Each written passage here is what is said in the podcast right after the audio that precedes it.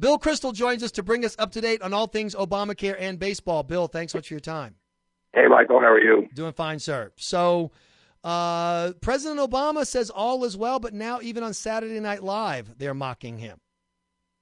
Yeah, when you've lost Saturday Night Live and you're a liberal, you're you're in trouble, I think. And, uh, and the website really is only the tip of the iceberg, as people have been saying, because the real problem, of course, is that tens of probably a little over 10 million people have discovered that their individual uh, health insurance that they purchased last year, and presumably most of them are happy with, uh, is, are, those policies are being canceled. They're being forced into the exchanges, and many of them are going to get a worse deal there. And I think people are a little shocked. They hadn't really appreciated. They, they kind of believed President Obama when he said, "If you like your policy, you'll be able to keep it. If you like your health care plan, you'll be able to keep it."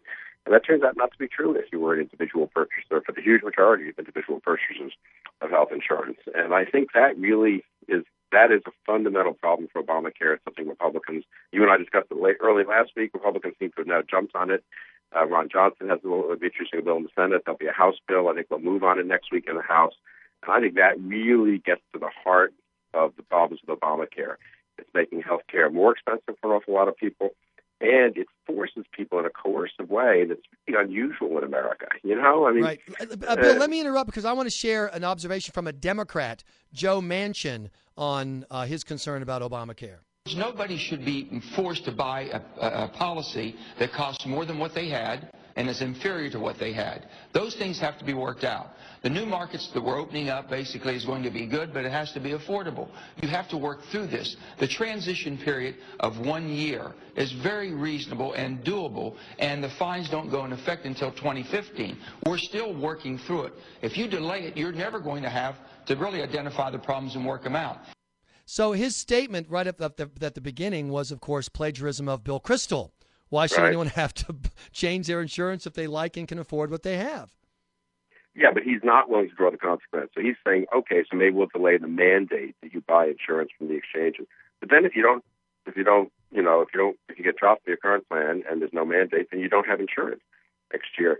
And so, man, the consequence of what he's, the implication of what he's saying should be you should be able to keep the health insurance plan that you have, not just that you shouldn't be forced to buy one from the exchanges. And I think the Joe Manchins of the world will have a difficult vote if they can ever force a vote in the Senate on the Ron Johnson proposal that, hey, if you like your current insurance, you should be able to keep it. And what Manchin is avoiding is the fact that you can't keep it, it's not a bug in, in Obamacare. It's a feature of Obamacare. It's the essence of Obamacare to force everyone into the exchanges.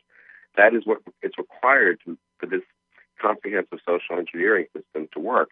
And I think when people see what a kind of comprehensive social engineering system it is, I think people will really rebel. I, I guess I really think this is a moment because, you know, it's one thing. Look, we're all used to liberal social programs. We don't like them much. You you pay taxes, the money gets redistributed, probably often quite ineffectively for either for food stamps or Pell Grants or you name it, right? But in none of those in none of those programs, if you want to stay out of the program and make your own arrangements, you can go to the grocery store you want. You can you know you can have your own savings account on the side, et cetera.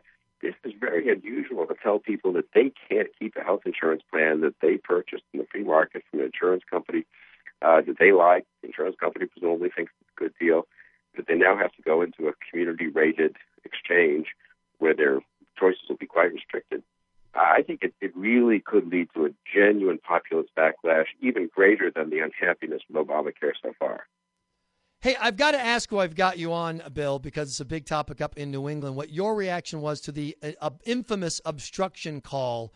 well, okay, now we're talking game. about the really. I mean, the Obamacare thing is big. It's the key moment in American political and history and social policy, and, and for the fate of the Obama administration. But the call Saturday night was. Exactly. I'm not one of those who thinks, oh well, the umpires had to make that call. They have discretion. It wasn't uh, interference. I don't think, and I think it's terrible to end the ball, to end the World Series game on a call like that. And on the other hand, if they called him out at the plate, it would have been, you imagine, two people would have been twice the winning run would have been thrown out at home plate in one play. Uh, that's, that, that's never happened in a World Series game or maybe in any game, so far as I know. But you meant of course, keep... it was made up for. It was made up for last night with that fantastic pickoff. Yeah, but the fantastic pickoff, the Red Sox had to earn that as opposed yes. to giving the game to the Cards. And this is what jumps out, and this is what I've been trying to get people to see. You hit the key point. If you read the rule, the um, the officials may call obstruction. Yeah. It doesn't say they shall or they must. And when they said in the post you know, press conference, well, there's nothing he could have done any differently. You know, in other words, it just was one of those things. Well, then why the heck did you call it? Right. On the other hand, catchers happens all the time, doesn't it? Catchers make a good play at the play. It's a great play by uh, uh, what's it by Pedroia, and then a good tag at the play. He's kind of off balance. Right. He's not going to get the runner at third anyway. They should never make that throw. That throw goes into left field about ten times more often than they actually catch the runner at third. You know, so I think Saltalamacchia they they have a little bit uh, to, to to to account for there too. But it was unjust. But you know, the great teams overcome injustice. You know, that's, that's what you got to remember, Michael. And this this this book does not destroy you, makes you stronger. And look at the Red Sox coming back the next night. So they will be fantastic if they won the series after after having that game taken away from them. And I predict they will win the series on Halloween night in a game seven. Bill Kristol, thanks so much for your time.